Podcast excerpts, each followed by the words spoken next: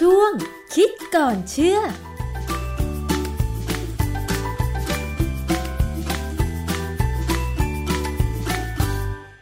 นช่วงคิดก่อนเชื่อกับดร.แก้ว กังสดาลอำไพนักพิษวิทยากับดิฉันชนาธิปไพรพงศ์นะคะพูดถึงเรื่องการพัฒนาวัคซีนเพื่อนำมาป้องกันโรคใดโรคหนึ่งค่ะต้องใช้ระยะเวลาพอสมควรในการที่จะพัฒนาเพื่อให้มีความปลอดภัยแต่ว่าการระบาดของโควิด -19 นี้เวลามีข่าวเรื่องของการพัฒนาวัคซีนเนี่ยมันจะสามารถเชื่อถือได้มากน้อยขนาดไหนเพราะว่าใช้ระยะเวลาในการพัฒนาไม่นานซึ่งผู้บริโภคอย่างเราเนี่ยเมื่อฟังข่าวแล้วจะเชื่อถือผู้พัฒนาวัคซีนหรือเชื่อถือว่ามันจะสามารถนำมาฉีดป้องกันโควิด -19 ได้โดยเร็วและปลอดภัยจริงหรือเปล่าต้องไปถามกับนักวิจัยค่ะอาจารย์แก้วคะอาจารย์มีความเห็นยังไงคะเกี่ยวกับเรื่องของการพัฒนาวัคซีนคือผมค่อนข้างจะมีความรู้สึกว่าเวลาเขาแถลงข่าวไม่ว่าจะในต่างประเทศหรือในเมืองไทยเนี่ยนะเขาแถลงข่าวโดยไม่คิดว่าผู้บริโภคเนี่ยไม่ได้เรียนวิชาเกี่ยวกับภูมิต้านทานมานะส่วนใหญ่เราไม่ได้เรียนหรอกมีเฉพาะนักวิทยาศาสตร์บางกลุ่มนั้นที่เรียนนะฮะอย่างเช่นถ้าบอกว่าทดลองในสัตว์ทดลองเนี่ยในหนูหรือลิงก็ตามเนี่ยบอกว่าวัคซีนได้ผลคำว่าได้ผลของเขาเนี่ยหมายความว่าเขาฉีดวัคซีนแล้วเอาสัตว์นั้นไปสัมผัสกับเจ้าซาโควิทูเลยหรือเปล่าถ้าสัมผัสกับเชื้อเลยเนี่ยแล้วสัตว์ไม่เป็นเนี่ยแสดงว่าได้ผลจริงใช่ไหมแต่ว่าถ้าเขาแค่ตรวจดูว่าไอ้เจ้าแอนติบอดีซึ่งเวลาเขาตรวจเนี่ยเขาสามารถตรวจเป็นอิมมูโนกลอบูลินซึ่งมันไม่ได้บอกว่าไอ้นี่มันจะช่วยได้หรือไม่ได้เนี่ยแค่มันขึ้นมาจากการฉีดวัคซีนเนี่ยแล้วเขาบอกว่าได้ผลเนี่ยผมยังค่อนข้างจะหวั่นใจนะว่ามันได้ผลแล้วมันช่วยได้จริงไหมแต่ว่าเอาเถอะจากพอมันเกิดในสัตว์ทดลองแล้วมันมีตัวแอนติบอดีขึ้นมาให้เห็นเนี่ยนะเขาก็เอาไปทดลองในคนซึ่งมี3เฟสใช่ไหมมี3ระยะระยะที่1เนี่ยมันแค่คนไม่กี่ร้อยคนเนี่ยเพื่อดูว่าคนพวกนี้จะมีผลข้างเคียงไหมจากนั้นก็ขยายไปเป็น 3-4 พันคนประมาณนั้นอ่ะเพื่อดูซิว่าในกลุ่มที่ใหญ่ขึ้นเนี่ยมีผลข้างเคียงอีกหรือเปล่านะฮะอาจจะยังไม่ได้ดูจริงๆว่ามันป้องกันเชื้อได้ไหมยกเว้นพอเข้าระยะที่3เนี่ยเขาถึงจะเริ่มว่ามีการศึกษาแบบเป็นกลุ่มที่ได้รับวัคซีนกับกลุ่มที่ไม่ได้รับวัคซีนนะกลุ่มไม่ได้รับวัคซีนเนี่ยถามว่าเขารู้ตัวไหมว่าเขาไม่ได้รับวัคซีนเขาไม่รู้ส่วนใหญ่การศึกษาพวกนี้จะเป็นเขาเรียกว่าเป็นบรายคือคนที่ถูกศึกษาเนี่ยหรืออาสาสมัครเนี่ยจะไม่รู้หรอกเพราะว่าถ้ารู้เนี่ยมันอาจจะเกิดมีการที่มีผลแบบที่เขาลำเอียงตัวเองว่าตัวเองเนี่ยควรจะเป็นหรือไม่เป็นเนื่องจากว่าคนที่คิดว่าได้รับวัคซีนเนี่ยก็มักจะมีความรู้สึกว่าตัวเองได้รับการป้องกันโรคแน่แต่คนที่บอกที่เกิดไปรู้ว่าตัวเองไม่ได้รับวัคซีนเนี่ยก็จะวิตกวิจารณ์คือตัวเองเนี่ยจะวิตกแล้วก็อาจจะทำให้เกิดผลที่ไม่ดีนะฮะดังนั้นเนี่ยในการศึกษาเขามักจะปิดบังไม่ให้อาสาสมัครรู้ว่าตัวเองเนี่ยถูกฉีดแบบมีวัคซีนหรือไม่มีวัคซีนผลออกมาเนี่ยมันก็ความจริงมันเป็นหลักการที่ถูกต้องเพราะว่าของ BBC ไทยเนี่ยเขามีข่าวให้เห็นเลยว่า Moderna เนี่ยทดลองวัคซีน mRNA เนี่ยในอาสาสมัคร 30,000 คนในสหรัฐอเมริกาเนี่ยเขาให้อาสาสมัครครึ่งนึงได้รับวัคซีน2โดสนะฮะห่างกัน4สัปดาห์ส่วนอาสาสมัครอีกกลุ่มนึงอีกประมาณครึ่งนึงเนี่ยเขาให้ได้รับยาหลอก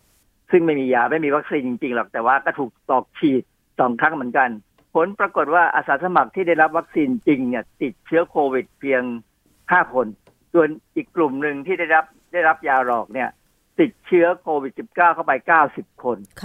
บริษัทก็แปลผลเลยว่าได้ผล 94.5% ซึ่งมันก็ดูว่าได้ผลจริงนะ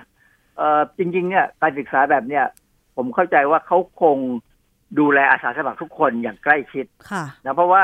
อาสาสมัครเนี่ยถึงจะถูกให้ปล่อยออกไปอยู่ในสิ่งแวดล้อมที่มีการติดเชื้อได้เนี่ยแต่ว่าเขาคงติดตามดูพอเริ่มมีอาการเนี่ยเขาก็คงรีบรักษา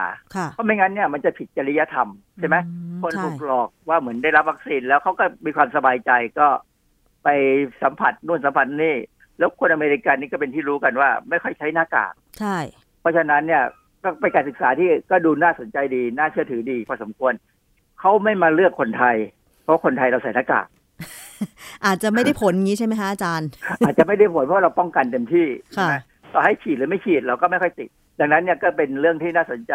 แต่นี่อีกอันนึงที่น่าสนใจคือเขาบอกไอ้คนที่ไม่ได้รับวัคซีนแล้วติดโควิด19เนี่ยอาการรุนแรงต้อง11คนค่ะเสี่ยงเป็นเสี่ยงตายนะเพราะฉะนั้นในอนาคตเนี่ยไม่ว่าจะมีการทดลองวัคซีนอะไรก็ตามเนี่ยถ้าใครถูกเลือกให้เป็นอาสาสมัครเนี่ยก็สวดมนต์ภาวนาหน่อยแล้วกันนะฮะดังนั้นเนี่ยในเรื่องของการทดลองไม่ว่าจะเป็นวัคซีนโควิด19หรือวัคซีนอะไรก็ตามในอนาคตเนี่ยก็ขอให้นึกถึงเรื่องนี้ไว้ว่ามันต้องเสี่ยงนะฮะมันมีบทความเรื่องหนึ่งชื่อ COVID-19 Vaccine Trials Should Seek Worldwide Efficacy ความหมายก็คือว่าในการศึกษาเกี่ยวกับวัคซีนโควิด -19 เนี่ยควรจะหาว่ามันมีประสิทธิภาพดีขนาดไหนในระดับโลกนะเป็นบทความที่ตีพิมพ์ในวารสาร The Lancet นะฮะเมื่อประมาณวันที่27 สิงหาคม 2020 นะฮะเขาก็พูดถึงเกี่ยวกับไอ้กลุ่มคนที่ไม่ได้รับวัคซีนนี่แหละไอ้พวกที่เขาเรียกว่า placebo control group ในหลักการเนี่ยองค์การอนามัยโลกกำหนดไว้ว่าในการศึกษาเกี่ยวกับวัคซีนต้องมีกลุ่มนี้นะฮะแต่เวลาผมไปดูข้อมูลพยายามไปหาไอ้ข้อมูลเกี่ยวกับการใช้ placebo เนี่ย WHO เนี่ยเขาให้ไกด์ไลน์ไว้เหมือนกันแต่เขาก็ไม่ได้บอกชัดเจนว่าจะต้องใช้ยังไงคือมันมีข้อยกเว้นเหมือนกันในบางกรณีที่บอกว่าไม่ต้องใช้ placebo ถ้าวัคซีนนั้นมั่นใจแล้วว่าได้ผลแน่ๆอะไรอย่างเงี้ยนะแล้วในงานบทความที่ตีพิมพ์เป็นงานวิจัยของในวารสารวัคซีนเลยเนี่ยปี 2004 เนี่ยมีบทความหนึ่งชื่อ placebo use in vaccine trial recommendation of a WHO expert panelคือเขาก็ไม่สามารถจะฟันธงไปตรงๆบอกว่าจะต้องใช้พาซิโบหรือกลุ่มที่ถูกหลอกเนี่ยแบบไหนนะฮะเพียงแต่เขาบอกว่ามันต้องขึ้นอยู่กับการประเมินในเหมือนกับหน้างานเนี่ยว่าทำไปแล้วได้ผลยังไงก็จะต้องใช้กลุ่มที่ถูกหลอกว่าฉีดวัคซีนแต่ไม่ได้ฉีดจริงๆแต่ให้ออกไปสัมผัสกับสิ่งแวดล้อมที่มีการติดเชื้อซึ่งจริงๆเนี่ยในหลักการที่เขาทำวัคซีนเนี่ยในเฟส 3เนี่ยเขาจะต้องฉีดวัคซีนแล้วให้คนเนี้ยไปสัมผัสสิ่งแวดล้อมที่มันติดเชื้อเลยเพื่อจะดูที่ว่าวัคซีนได้ผลไหมความจริงเนี่ยในการศึกษาวัคซีนจะมีเฟสที่ 4อีกเฟสหนึ่งนะฮะคือหลังจากวัคซีนขายไปแล้วเอาไปใช้จริงๆแล้วเนี่ยเขาจะต้องพยายามตามดูข้อมูลว่ามันมีความผิดปกติที่ต่างกันไหมในกลุ่มเฉพาะเช่นกลุ่มคนท้องกลุ่มคนแก่กลุ่มเด็กกลุ่มวัยรุ่นคือเขาจะกลุ่มมาเลยว่ามีกลุ่มไหนเฉพาะไหมที่วัคซีนอาจจะดูได้ผลน้อยกว่าหรือได้ผลดีกว่าเขาจะเก็บข้อมูลหมดนะฮะที่ได้ฟังอาจารย์อธิบายมาเนี่ยนะคะก็จะเห็นได้ว่าเราเร่งผลิตวัคซีนป้องกันโควิด -19 มากเกินไปหรือเปล่าเพื่อให้ทันกับการระบาดของโรคอะค่ะอาจารย์มันก็ต้องเร่งอะนะฮะเพราะว่ามันเขามีความรู้สึกว่าไอ้โควิด -19 เนี่ยมันรุนแรงและน่ากลัวมากนะฮะแต่ว่าเวลาเขาแถลงข่าวว่าวัคซีนได้ผลไม่ได้ผลเนี่ยมันมีอย่างหนึ่งที่เขามักจะไม่พูดกันถึงไม่พูดถึงเลยนะไม่ว่าจะเป็นของไทยหรือของเทศเนี่ยคือเรื่องของ memory cell memory cell เนี่ยมันเป็นเซลล์ที่จะจดจำว่าร่างกายเนี่ยติดเชื้อมาแล้วหรือว่าได้รับวัคซีนมาแล้วคือวัคซีนเนี่ยมันจะกระตุ้นให้เกิดแอนติบอดีก่อนนะฮะเกิดเซลล์ที่สร้างแอนติบอดีก่อนซึ่งแอนติบอดีเนี่ยเป็นโปรตีนเพราะฉะนั้นมันอยู่ในร่างกายเนี่ยไม่นานหรอกอย่างเก่งก็3เดือน6เดือนแล้วมันก็ถูกทำลายทิ้งไปแต่ว่าเจ้าเซลล์จดจำหรือ memory cell เนี่ยอาจจะอยู่ได้เป็นปีหรือหลายปีอันนี้ไอ้เจ้าเซลล์จดจำเนี่ยมันจะเกิดขึ้นเสมอทุกครั้งที่มีการกระตุ้นให้มีการสร้างภูมิต้านทานต่อเชื้อโรคอะไรก็ตามจริงๆเนี่ยผมว่าบริษัทที่เขาแถลงข่าวเนี่ยเขาคงเข้าใจเอาเองว่าไม่ต้องแถลงหรอกเพราะว่าประชาชนคงนึกไม่รู้ไม่สนใจแต่ความจริงเนี่ยถ้าเป็นนักวิชาการเราจะสนใจว่าไอ้เจ้า memoryเซลล์ทั้งหลายไม่ว่าจะเป็นของ T เซลล์ซึ่งจะเป็นตัวสร้างเม็ดเลือดขาวที่จะไปฆ่าเชื้อโรคได้เลยหรือว่าไปฆ่าเซลล์ที่ติดเชื้อเนี่ยหรือ B เซลล์ซึ่งเป็นเซลล์ที่สร้างแอนติบอดีเนี่ยคือเราจะสนใจว่าไอ้พวกเนี้ยมันทนอยู่ได้นานแค่ไหนมันอยู่ในร่างกายเราเนี่ยได้นานพอไหมเพราะว่าถ้ามันอยู่ได้ไม่นานเนี่ยเราต้องฉีดวัคซีนเป็นประจำอย่างไอ้ไข้หวัดใหญ่เนี่ยเขามักจะบอกว่าให้ฉีดวัคซีนทุกปีใช่เหตุผลก็เข้าใจว่าเป็นเพราะว่าเจ้าเมมโมรีเซลล์มันอยู่ได้ไม่ทนนะฮะอันนี้ผมพยายามตามดูข้อมูลก็บอกปรากฏว่าไปเจอบทความอันนึง ชื่อ antibodies fight off the new coronavirus but what do T cell do เขาสนใจเรื่อง T cell อันนี้เป็นบทความอยู่ในเว็บ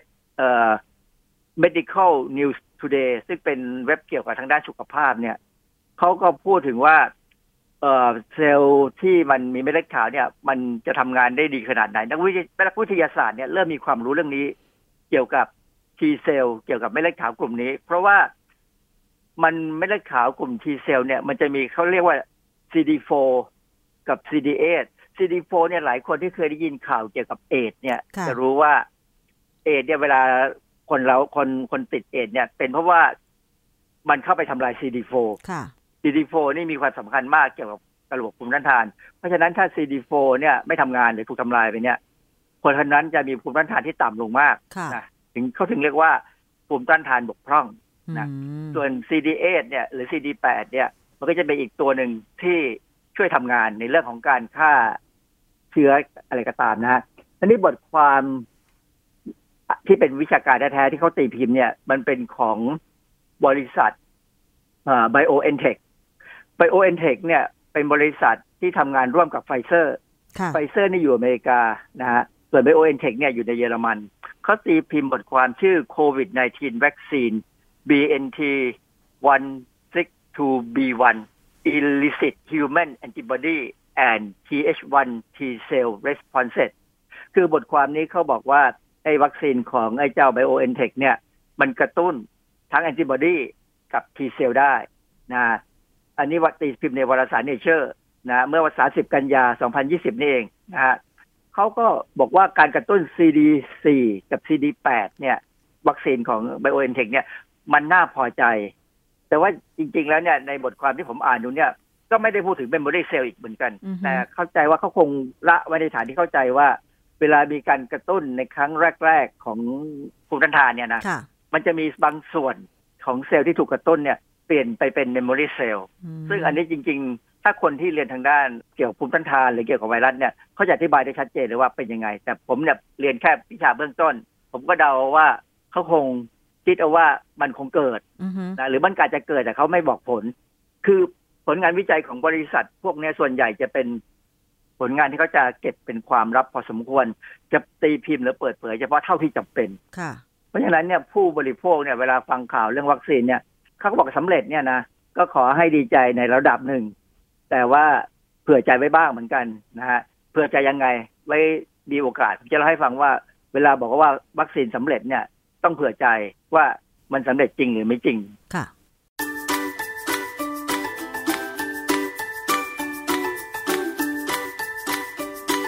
ช่วงคิดก่อนเชื่อ